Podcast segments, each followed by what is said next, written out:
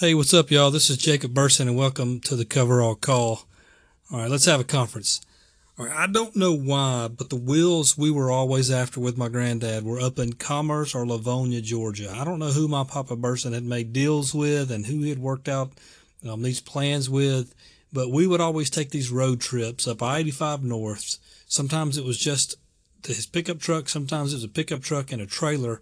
And we would head up 85 North from Lawrenceville, Georgia, up towards the Georgia South Carolina border, um, somewhere around Lavonia Commerce, to pick up a load of wheels. They would be stock factory GM, Ford, Dodge pickup truck wheels. We'd pick up 50, 100, 200 wheels at a time. They would either be in a lot behind a shop or beside a shop or something, just sitting out there in the Georgia heat, uh, collecting dirt and debris and red clay and everything else you could think of. I really, I don't know how much he paid for those wheels. We just would load them up and we'd bring them back to his shop in Lawrenceville and we would unload them and then we would get a brush in one hand and a garden hose in the other hand and we would start washing all those wheels off. We'd scrub off all that red Georgia clay that had caked up on them, all the spider webs, we'd wash all those off. We would make those wheels look those plain old factory vanilla wheels look as good as we could possibly make them look. We were we were basically scrubbing dollar bills into those wheels because his plan was over time was to sell those wheels for more than he paid for them. He he was a hustler. He would try to turn a dollar into two dollars in a heartbeat. That's just what he did. And, and but the scrubbing and washing of the wheels that wasn't the end. He had one more touch. It was um, gloss black Krylon spray paint, and we would, well, it wasn't Krylon. It was usually whatever the generic cheapest version of black gloss spray paint he could buy from Walmart or wherever else. The cheapest stuff we could get. We would wash and scrub the wheels, and then after they dried, we'd paint all those wheels black. Um, I can't tell you how many cans of spray paint I went through. I would I would be out there spray painting until my hands and fingers were numb. I'd have indentions of the spray paint, um, the little button on top of the spray paint can. I'd have indentions on my thumb and all my fingers and forefingers. My fingers be numb and wore out. I'd have black circles on my hands. I'd have black boogers for a week. And thank goodness we were outside spray painting because I, I would have had to go to rehab to be weaned off of all that spray paint that I'd huffed if we'd have been inside. And rest in peace to all the brain cells that I did lose, even though we have the great ventilation of being outside every time we painted. And no matter how many times I'd painted wheels, I remember he would, all my granddaddy would always explain to me, no matter how many wheels I'd painted, he would explain to me how to paint a wheel. Even though I'd done a thousand of them, he'd say, now he'd grab a can of spray paint. He'd say, now just go over it real quick. It'll look brand new. Don't let the paint run. He's, and then he would point at the wheel. He'd always, hey, I give ten dollars for that wheel, and we're gonna sell it for twenty. And I don't remember those prices exactly, but I can remember him pointing with knife hands. He'd point at the he'd point at the wheels and tell me how much he'd paid for them and how much he's going to sell them for. And I didn't really care because I was just ready to hurry. I wanted to hurry up and get done so that I could go to the driveway and shoot basketball or go inside and get a tomato sandwich or go in the yard and play wiffle ball with my cousins. I just wanted to hurry up and be done. But he showed me some tricks painting those wheels too, because he would he would take a screwdriver when a can would run out of paint, and he would poke a hole in the spray paint can, and he would use that spray paint to finish painting the wheels. And sometimes he would poke a hole in the can, and he would say, "Jacob, watch this, watch," and he would spray paint his black leather shoes with that paint. And he'd say, "Look, look, look, they look brand new. Won't nobody know a difference." One time I was painting wheels um, one afternoon, and he went in the house to get ready. My papa went in the outside to get ready for a city council meeting. And he left me outside to finish the job of painting the wheels.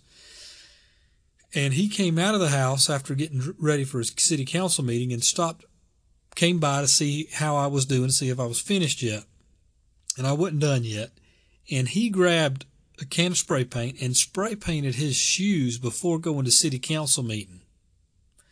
Now I don't know where his normal dress shoes were, but he spray painted his he had his black work shoes on with his suit and tie going to city council meeting and spray painted his shoes black.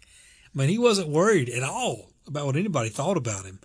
And he he I remember him telling me, Don't tell grandma. If I had a dollar for every time he told me something after we did something of him saying, hey, "Don't don't don't tell your grandma we did this," I would be a millionaire right now. I want to read this from 1 Corinthians. The Apostle Paul writes this in chapter 4. He says, he says, But with me it is a very small thing that I should be judged by you or by any human court. In fact, I don't even judge myself, for I am not aware of anything against myself, but I am not thereby acquitted, because it is the Lord who judges me. What Paul is essentially saying there is he's, he wasn't worried about what other people thought of him. He had no concern about what other people thought of him. In matter of fact, Paul wasn't even concerned about what he thought of himself because Paul's joy was was in that only God could judge him. Listen, Papa did not take himself super seriously. The only things he took serious were his service to his community, his frugality, the way he saved and conserved before conserving was cool, his family, and his God. His identity was not tied up in what other people thought about him. His entire identity was found in Jesus. All of his joy was found in Jesus. Everything that he found was important was found in God. See, that freedom allowed him to not care about what other people thought of him. It allowed him to not even really be worried about what he thought of himself.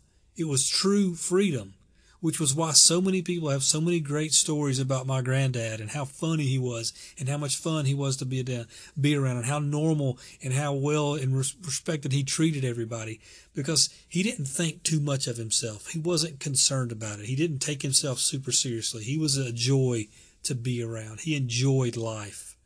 He helped people who wouldn't who wouldn't otherwise get help from other people because he wasn't worried what other people thought about him if he helped those who were on the outside. He laughed a lot, told jokes, had a good time, didn't worry about things that wouldn't kill you. The reason why is because God's got a hold of it. God is in control. There's no reason to be super stressed out and to take every, take everything super serious all the time. Everything's going to work out. It's going to be all right. For whatever reason, we tend to think that the most important people in the world, the most valuable people, are serious and stern and super structured and super disciplined and super hardcore all the time.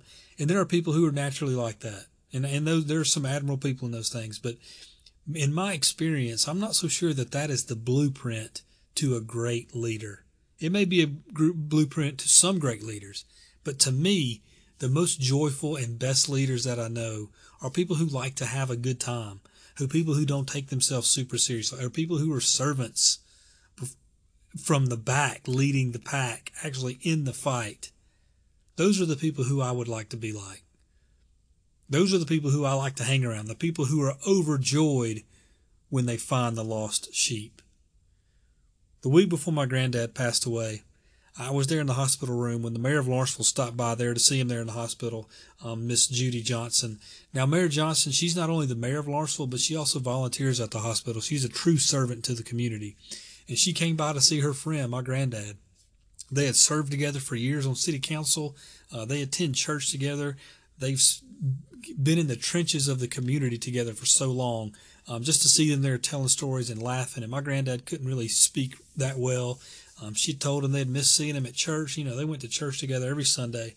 Um, and in that moment, she she prayed with him right there in the hospital room, and kind of as a little gift uh, that God gave me. Um, I kept my eyes open during that prayer. I, have started doing that personally um, in a moment of prayer to kind of watch the room to see what's going on. I kind of have found reverence to see uh, other people in prayer. It's just it's just what I do, and I'm glad I did in that moment because I didn't. My eyes were closed to begin with, but I did open my eyes because I, I wanted to see what was going on. And what I saw was, as I saw my granddad with his hand raised, it was a side of my granddad I haven't really seen before, because we never really have went to church together. Um, I've always known about his faith. I've always known about his walk and the way he lived his life. But in that moment, I saw his hand raised, a side of him that I'd never seen. He couldn't really speak that well at the time, but there he was with his hand up, receiving prayer. He wasn't concerned about who was looking at him. He wasn't concerned about um, what people thought about him in that moment. He was in pure, total worship and joy. And it's an image, it's a gift from God that is burned in my mind forever. I'm so grateful to Mayor Johnson to be there, to be able to usher in that moment. It's a gift that I, will be grateful for that gift that I've got forever. That moment that is burned in my, main, my brain, in my mind of seeing his hand raised in worship. But while I was there in the hospital room, while I was in that moment, in my mind, and I think it was because Judy Johnson was there, Miss Mayor Johnson was there, and I knew about the city council connection. In my mind, I was thinking about him spray painting his shoes before a city council meeting. He was a man who wasn't worried about what other people thought of his joy, and he was a man who took God seriously. When stress in life hits me, it's super refreshing to know me personally where I find my true identity, where that identity lies to know that freedom doesn't come from what other people think about me, to know that my joy is not found in what other people say. I'm not sure that spray paint can cover a multitude of sins, but sometimes it sure can help when walking into life's serious moments to have a bounce and a smile knowing that everything is going to be all right. Hey, thank you guys for listening to the podcast this week. If you would please in iTunes subscribe to this podcast. Uh, if you have any questions or comments or you want to leave any kind of feedback, please do. Any feedback is good feedback, good, bad, negative, whatever.